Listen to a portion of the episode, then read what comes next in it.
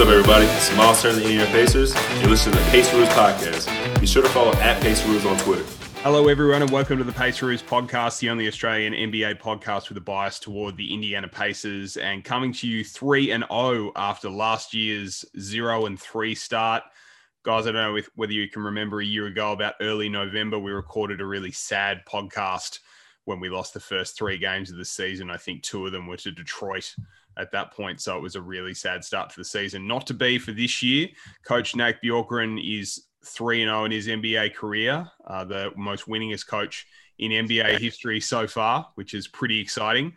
And victories over the Knicks, the Bulls, and then the game that mattered, our playoff rival, the Boston Celtics today. Domantas Sabonis coming up clutch late. Malcolm Brogdon with a fantastic defensive play. Justin, I'll start with you. The first three games of the season, what have you liked so far from this same Pacers team with a bit of a new look to it? Yeah, it's a lot to like. I'd say the biggest thing is probably Nate Bjorkgren, his adjustments in game, just night and day compared to Nate McMillan. You can tell that, like, from anyone who's watched the Pacers last year to this year, you can tell that out of timeout plays he draws up. Like, they were doing a box and one on Jason Tatum today, which, you know, threw him off pace. They got some stops and actually took the lead when they switched up defensively. So last year, everyone knew what paces were going to give him on the defensive end. This year, it's, obviously coaches don't know what the pace is going to throw at him. So apart from the obvious saying Sabonis, you know, playing like a monster, you'd have to say Nate Bjorkgren. Alex, it's nice to have a possible MVP candidate playing for us, isn't it? Domantas Sabonis has been dominant. And you're finally getting some media attention, eh? More posts than Alex Caruso for maybe the first time in history. So, you know, the Pacers are getting some love from national media, and all those people who said we're going to miss the playoffs haven't been talking too much lately, which is good to see as well. Yeah, it's been fantastic. A really good and consistent first three games. It's really nice to see some adjustments being made. As you said, the box and one, Justin, worked really well today. I think all of our starters have had games across the first three games where they've looked really good. Victor, I think, had a really good game in game two. Miles has been consistent on the defensive end. Probably hasn't found his shot yet, but has looked pretty good. Brogdon's been really consistent. Warren had that game against Chicago where he obviously looked really good, and Domas has obviously been dominant in all three games with a triple-double in the second game and a career high in the first one. So I think, you know, the consistency we want to see out of this starting lineup is clearly there. Remains to be seen whether it can continue, but it's nice to see some adjustments being made. We won't go any further into these games because the majority of this episode is going to be dominated by our second interview in as many weeks, guys. We've had another special guest come on the podcast.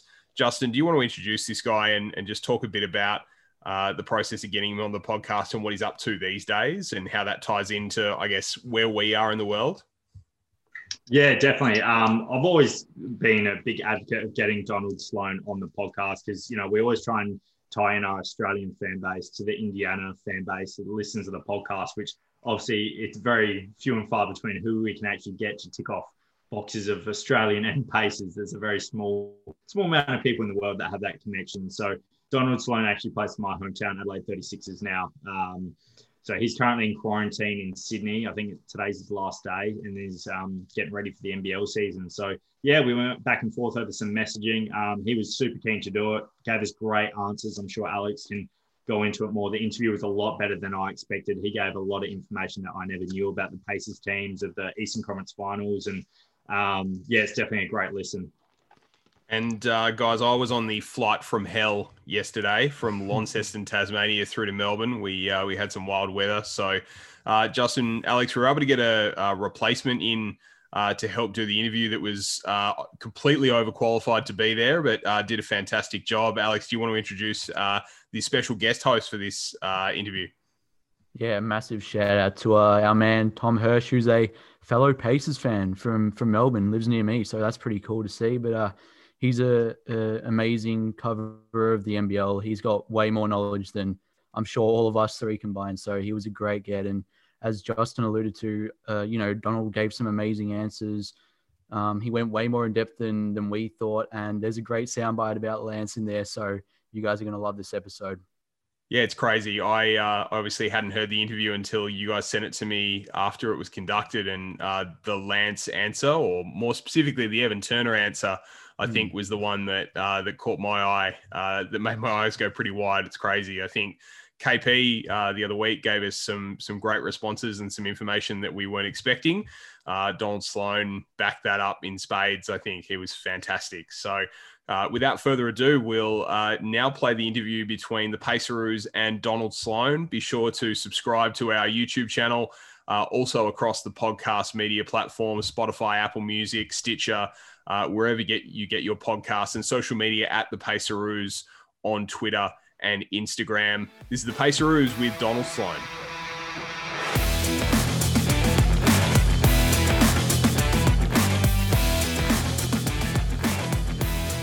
Welcome back to the Paceroos Podcast, and today we actually have two very special guests. We've got Tom Hersh filling in for Adam, who is a journalist for the NBL. Welcome, Tom.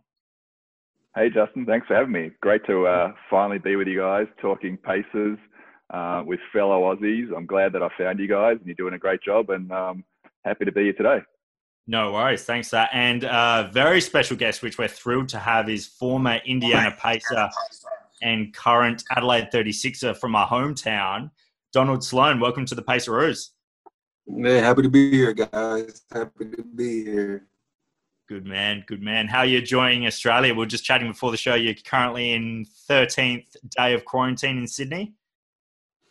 Yeah, it's. I'm actually happy to finally be here. There's been a lot of uncertainty with when the league would start, and pushing back the dates, and actually getting me over here. Originally, like I said, I was supposed to be here beginning of November, but of course, with everything that's been going on in the world, they pushed for a later start date, so that pushed my time of coming over back a little bit. But finally here, so glad to be here. Yeah, and you've obviously played all over the world. You've played in China, played in Germany, Philippines, I believe. So, what excites you the most about playing here in Australia? And did you know anything about the NBL before signing with the 36ers?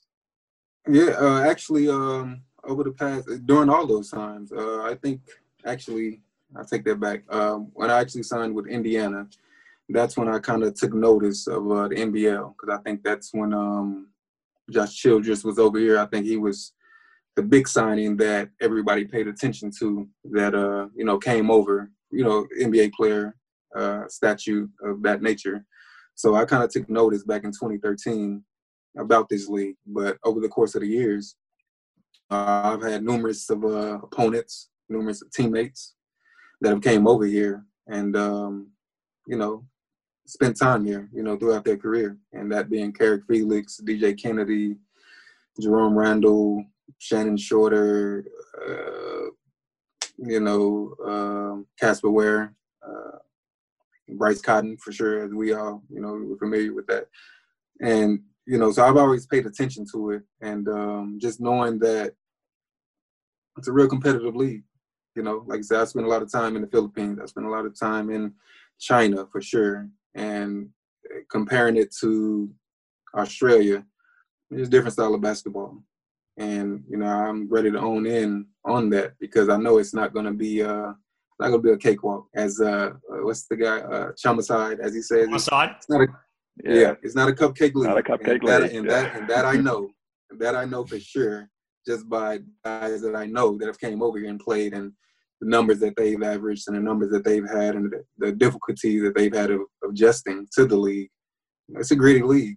It's a hard-nosed league. Just think of a lot of Dellavedovas. Yeah. So, a lot of those type of guys, so I'm really looking forward to it. Like I said, I've always been a guy that accepts challenges. It played with a chip on my shoulder. I always wanted to prove, even going to the Pacers, and a lot of people wondering, how and why, but I've always been a guy to always want to prove. So, what other better way to do it than coming here and doing that? Great. Donald, one of your teammates this season with Adelaide is going to be the first Australian under the Next Stars program someone who's already getting a bit of first round draft buzz for next year's NBA draft, and being talked about as a bit of a rare talent. You know, his combination of his size, his skill, and his playmaking. I'm obviously talking about Josh Giddey.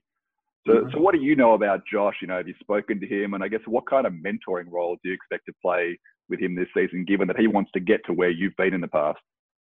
Oh man, he's his future is bright. You know, I think his style of play, his length, you know, his skill set, ability to play, make, and pass.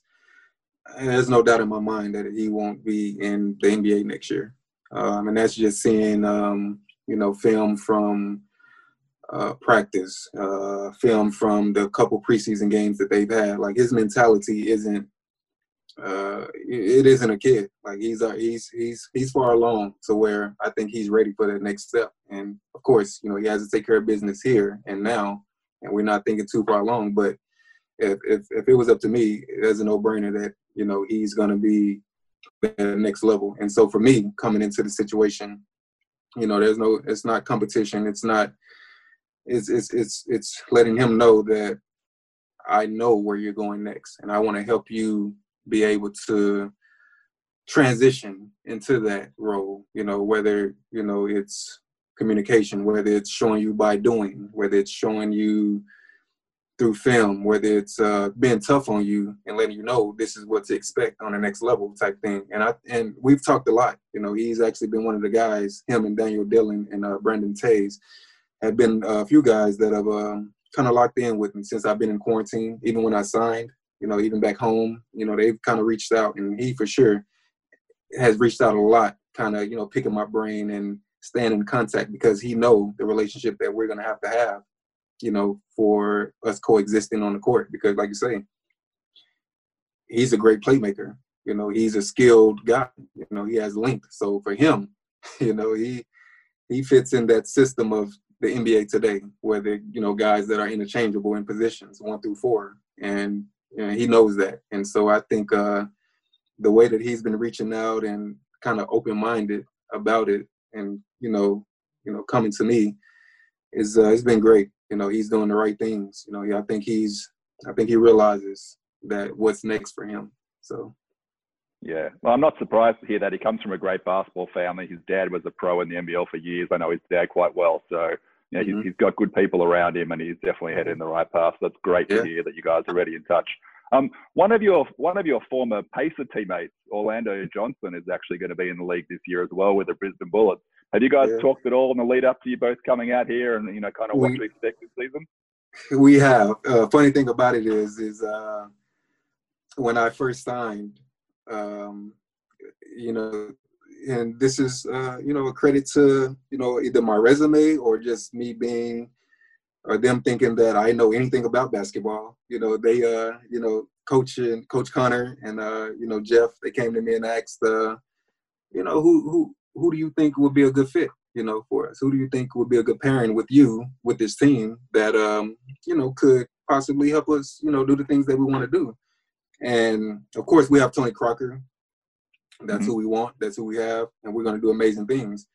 But just a short list of players that I gave him, he was on that list. Orlando Johnson was one of the guys that I recommended that we take a look at, you know, that we – you know, kind of see, you know, what's going on there, because I know the type of player he is, you know, spending time with him in Indiana, knowing his journey, you know, knowing that he's that similar player, you know, had to work his way in, had to earn it, you know, had to find a way to prove himself night in and night out, even in Indiana, you know, being an NBA player already. So, yeah, that's my guy. I've talked to him quite a bit, actually, like I say, when they asked me, you know, what short list of players that I had in mind, you know, that could be a wing running mate. He was one of the guys that I mentioned to them. And, you know, it's fortunate and unfortunate that, you know, he's going to Brisbane and not with us. But even while he's been in quarantine over the past, actually 20 days, because he had to re-quarantine, you know, we've stayed in contact. You know, we've talked while he's at his hotel and I'm at mine, and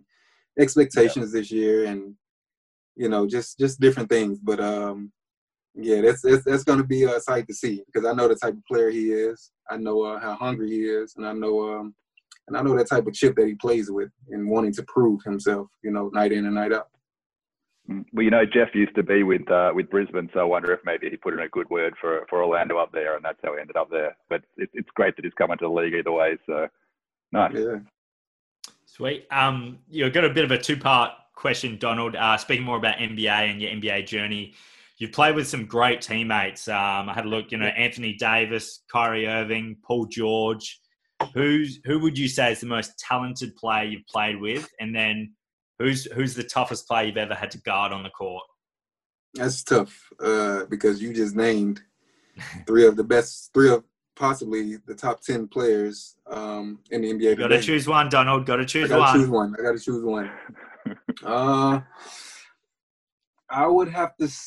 That's tough. I would have to say at this point in their careers, I would probably have to say Anthony Davis, just because of his versatility, just because of the way the game is played now, opposed to even 5 years ago. So I would probably have to say Anthony Davis. Kyrie is special. Paul George is special.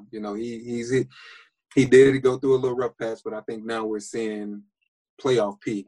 I think now we're seeing Indiana Pacer Paul George. I think, and that happens. The game of basketball is it's up and down. You can shoot 1,000 shots the night before a game and go into the game the next day and miss everything. So, Paul George is playing like Paul George that we all know at this point in the season, where it's pretty early. But so all those guys are special. And, I would probably have to say Anthony Davis. But for me, the toughest guy that I have to guard, everybody is special, but either Lillard or Dragic. Oh, really? That's something different. Yeah, it's weird because, sports guys and, players, you get a sense of what guys are allowed to do. You get a sense of, okay, I'm not worried that he's going to do too much. I'm not worried that, with Lillard and Kyrie, CJ McCollum, you're always on guard. When they have the ball in their hand, or even when it's not in their hand, you always have to make sure you know where they are, what they're doing, because at any time, the shot is going up. But for somebody like me, there may have been 5 or 6 or 7 shots a game that they knew I would probably get. So they weren't too pressed on, making sure that I wasn't, trying to do anything offensively. And so that allowed them to rest a little bit on defense. That allowed them to be a little bit more aggressive on offense. And, man, when I tell you, Lillard and Dragic, they smelt that from the beginning of the game. It was tough to guard them. And like I said, they're special players, and they're very talented. And it's a different feeling when you have that green light. I want to take it over to our social media because you're obviously pretty notorious for your famous I'm up tweets. Well, so can you talk to us a little bit about how those came about and what the meaning is behind them? To be quite honest, I actually saw what's the guy's name? He's one of 3 brothers. He's an actor. What show is that? I can't even remember the guy's name, but he's a famous actor, and he literally tweeted, "I'm up" every day. And I noticed that, and I'm like, why is he doing that? And his backstory was, it's time for me to get to my set. It's time for me to get to, and so I kind of took that and was like, I'm up, and now it's time for me to get to work. It's time for me to get better. It's time for me to prove why I'm here. It's time for me to, so every morning I literally tweeted, I'm up, for maybe a year or so, to just let everybody know, I'm at it. I'm working. I don't do a lot of videos. I don't do a lot of showing my workouts. I don't do a lot of, I'm in the gym doing this. It's not necessary. One simple tweet of I'm up, and this is before I had Instagram. One simple tweet of I'm up will let you know Sloan is up and ready to go. And so that kind of carried over to my second year in Indiana, when we had a lot of injuries, when we had a lot of, ailments, throughout the year. Next man up, as Frank Vogel would say. And, it was my time. I'm up. I'm ready. And so it kind of just led me to keep doing it.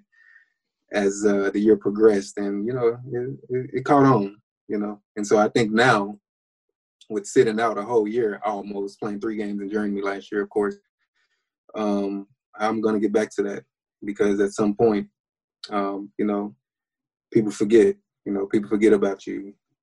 People disregard, and so you know, this is a year for me to prove again.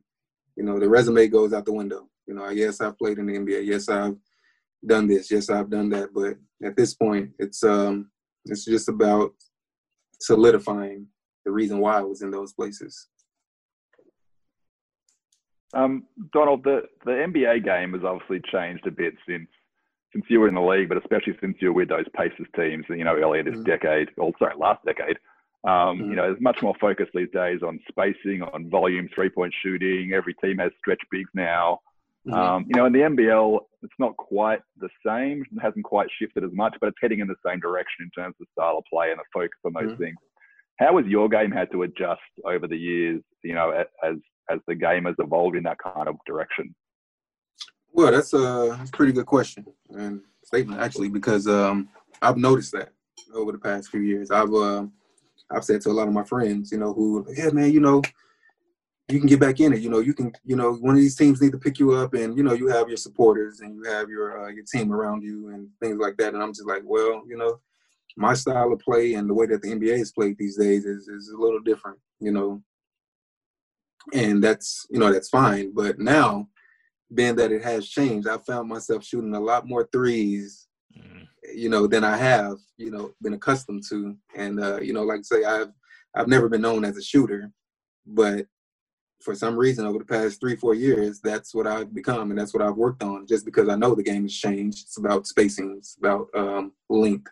You know, it's about shooting fast, playing faster, quicker, you know. And so, like you say, the NBL isn't at that point yet, like the NBA, where they're shooting at the first 5 seconds of the shot clock, but I'm pretty sure it's going to get there. But for me, I think being able to do both, being able to run the team, you know, run the offense, get quality shots, not just quantity shots, you know, just doing the things that the game has really been centered around, you know, over years, you know, not just the past 5 years, you know, just doing those things.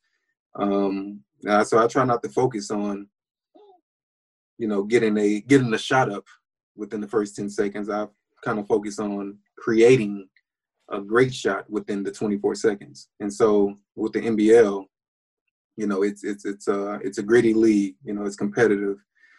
You know, guys are picking up 94 feet. You know, like I say, that Dellavedova style of basketball. And like I say, I'm ready to embrace it. You know, like I say, it'll be different for me, being that over the past few years I've been in China, and the style of basketball there, you know, it's very different than anywhere else, you know, in the in the world. And like I said, I've spent a little time in the Philippines, and it was even, you know, a little bit more consistent there than in China. But my natural style of play is NBL, you know, that gritty, you know, set the tone, set the pace, move it around, attack the rim, attack plays to create, you know, that style. That's my style. So I think it's almost like coming home.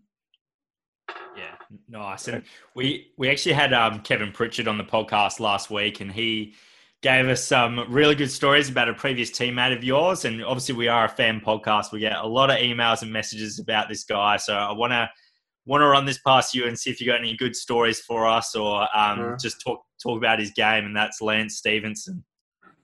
The stories that we can put to air as well, Donald. It is a family-friendly show. Yeah.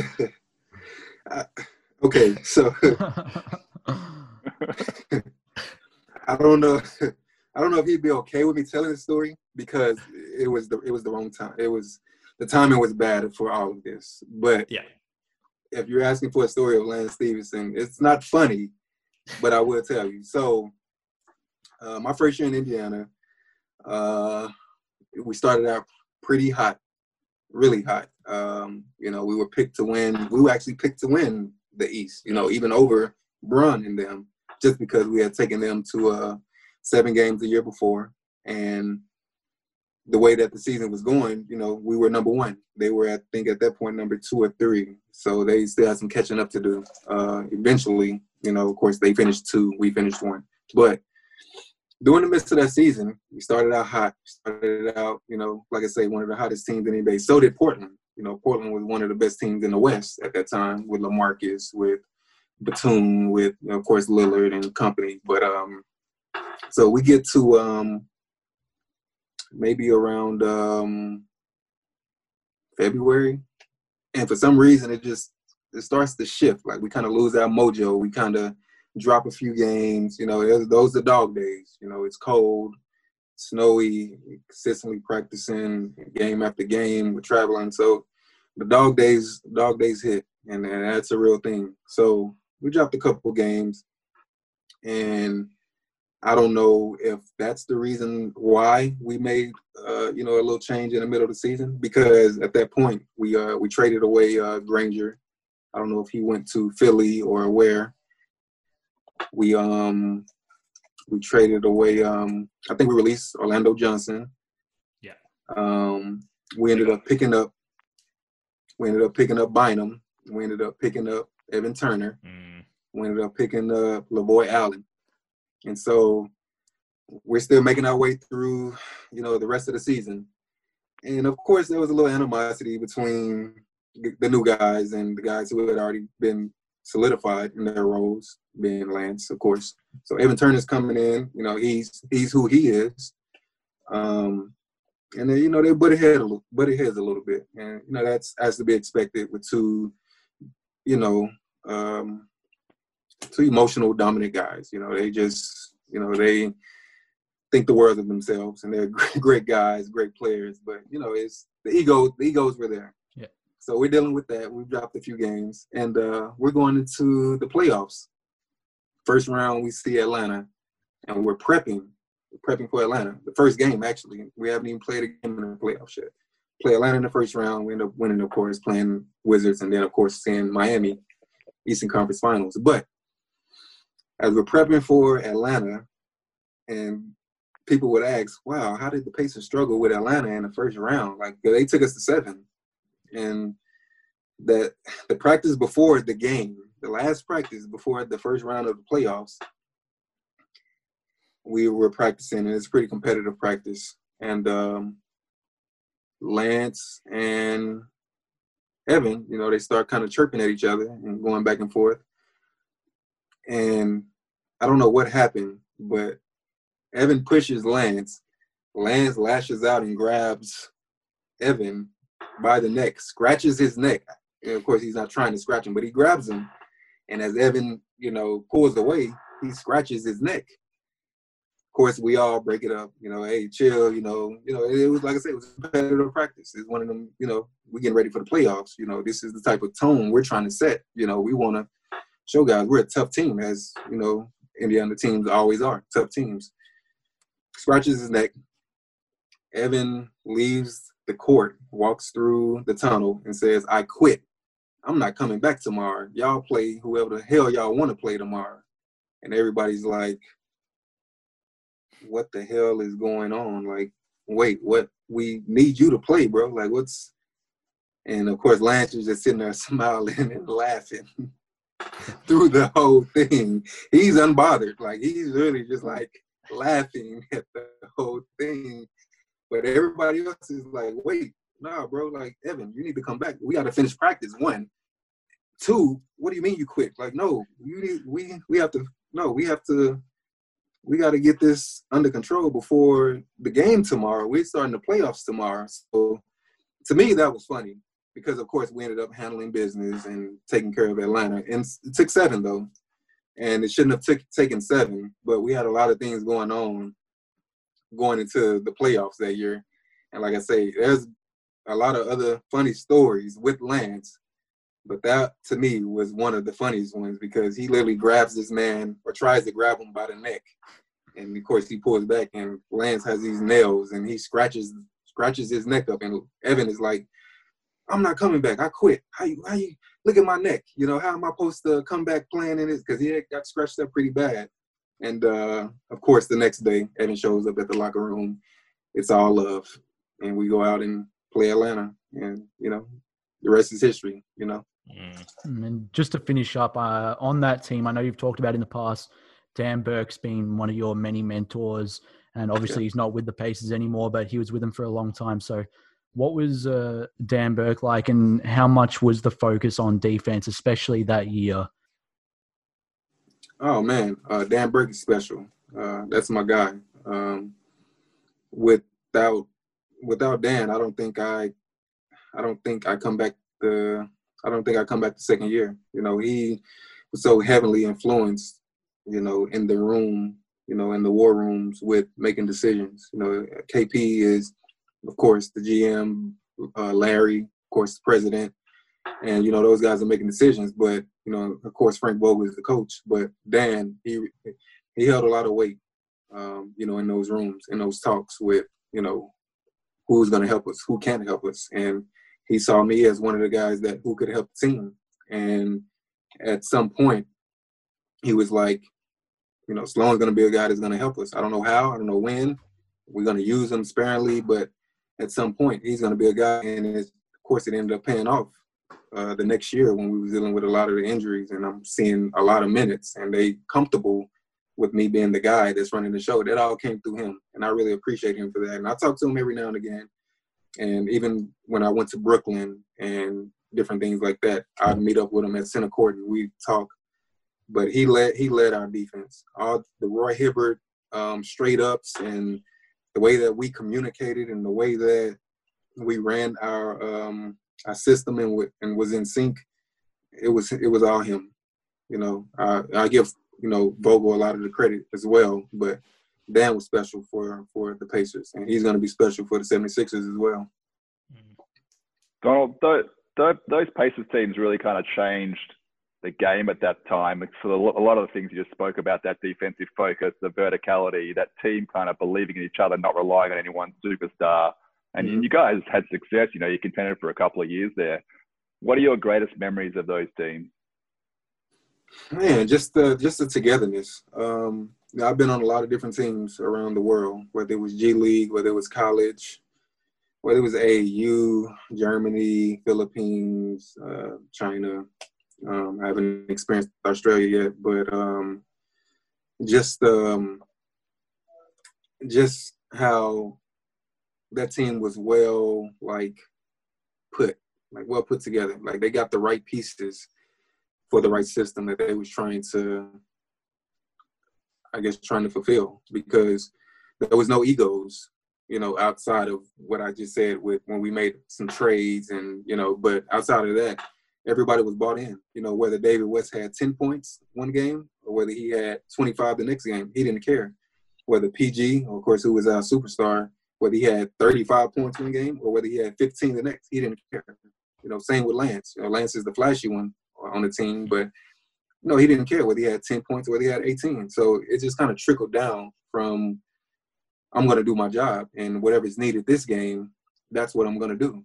Even George Hill, second year after he came back from his injuries and, got back in the lineup, he had games where he had 35, 40, 25, 20, but nobody saw George Hill as an offensive threat like that. He's capable. And that was the thing with the team. Everybody's capable, but we're going to do what the team needs at this point in time to get the W. And that's what everybody thought. C.J. Watson, Scola, Hibbert, of course, he's an all-star center with that, Mount Rushmore defense of the straight up, so everybody did what was needed for us to win. And that was, like I say, until I got there, I didn't realize that, because even in college, we didn't play like that. In AAU, we didn't play like everybody was out for theirs. Everybody was trying to impress, everybody's trying to prove in those different type of things. But on that team, it was, I'll sacrifice. This game, I may not be able to score much, but I'm going to create. I'm going to play defense. I'm going to help rebound. I'm going to defend. I'm going to get deflections, and just different type of things like that. And it really made me open my eyes on, I don't always have to be an offensive threat for us to win. And so that's kind of carried over to my basketball life since then, since 2013. And so that's why now my approach to everything is, I'm not telling you I'm about to go get 30 a game or try to get 25 a game or 20. I'm going to do what's needed.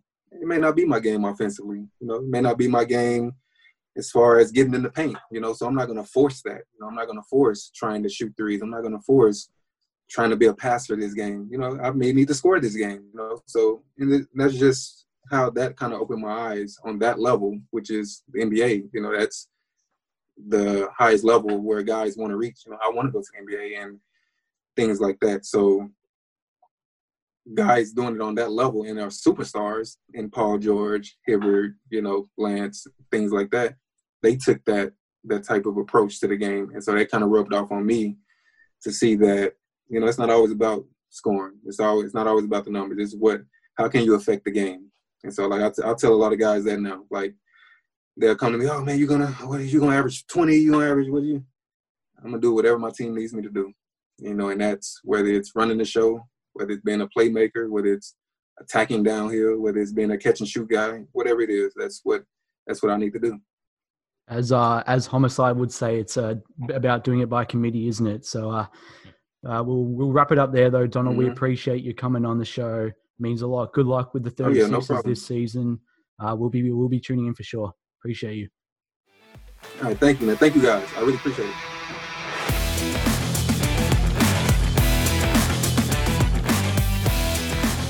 And there it was, the interview with Donald Sloan and the Paceroos. Evan Turner, I quit, Justin. How'd you feel when Donald Sloan dropped that info? Wow, yeah. Well, if you actually watched it on YouTube, you would have probably seen all me and Alex's and Tom's eyes light up and probably like gasp because no one knew that. You know, Indy Stars reported that fight with Lance Stevenson, Evan Turner.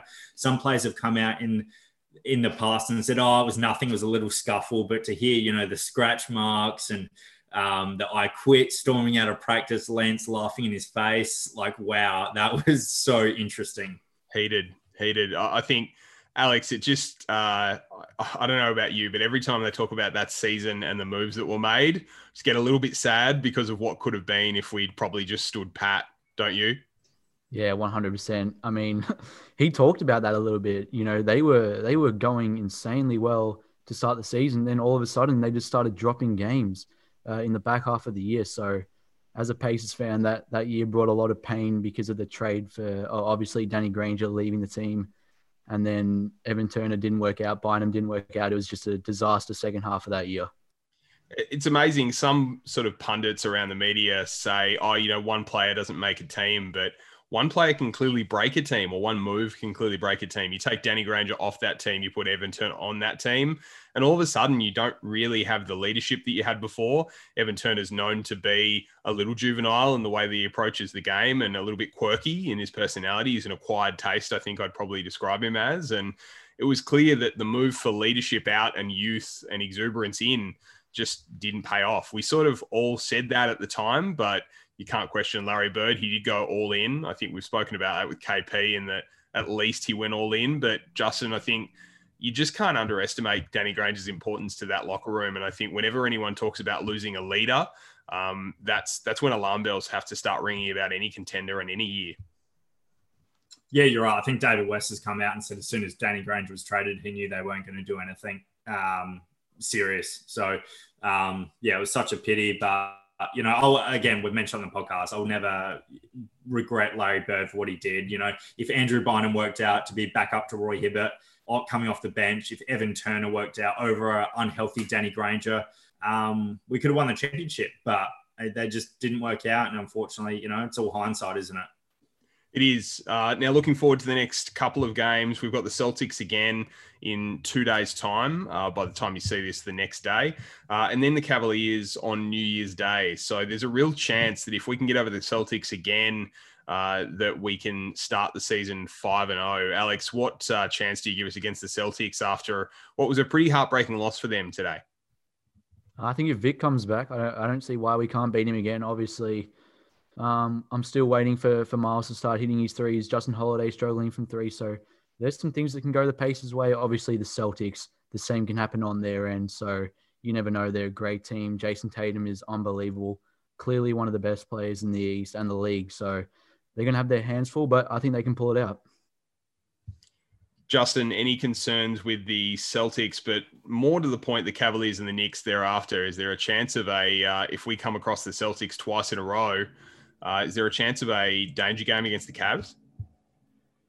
Oh, for sure. Definitely. I mean, Cavs just beat Philadelphia today. They kicked their bottom. So, yeah, Cavs are dangerous. I think, you know, they can beat anyone. So, yeah, I think I didn't expect the Pacers to win, beat Celtics today. So I was pretty surprised. Definitely no Oladipo. Hopefully we get Oladipo back for the next game. But, yeah, I mean, we're 3-0. I did not expect that. I don't think the Pacers organization expected that. They've been preaching how it's going to be a slow build this year. We're going to drop early games, but we want to be ready for the playoffs. But, you know, what a start to the season. And there's, like Alex mentioned, there's so many players that can play better. Holidays played bad. Both the Holiday brothers. Doug McDermott's played pretty well, but Miles hasn't found his shot. There's TJ Warren's been off and on. You know, we can still get a lot better, which is really exciting. Yeah, there's a lot of room for growth. Alex, can you just put a parental advisory on this episode for Kick Their Bottoms by Justin there? I think it was, you know, I'm concerned that kids are listening, Justin. Just be careful. Guys, we'll wrap it up there. Subscribe to our YouTube channel, subscribe to our podcast across Apple and Spotify and across social media at The Paceroos on Twitter and Instagram. I hope to bring you more content in the new year. Happy New Year. And hopefully 2021 is a lot better than 2020. This has been the Paceroos Podcast.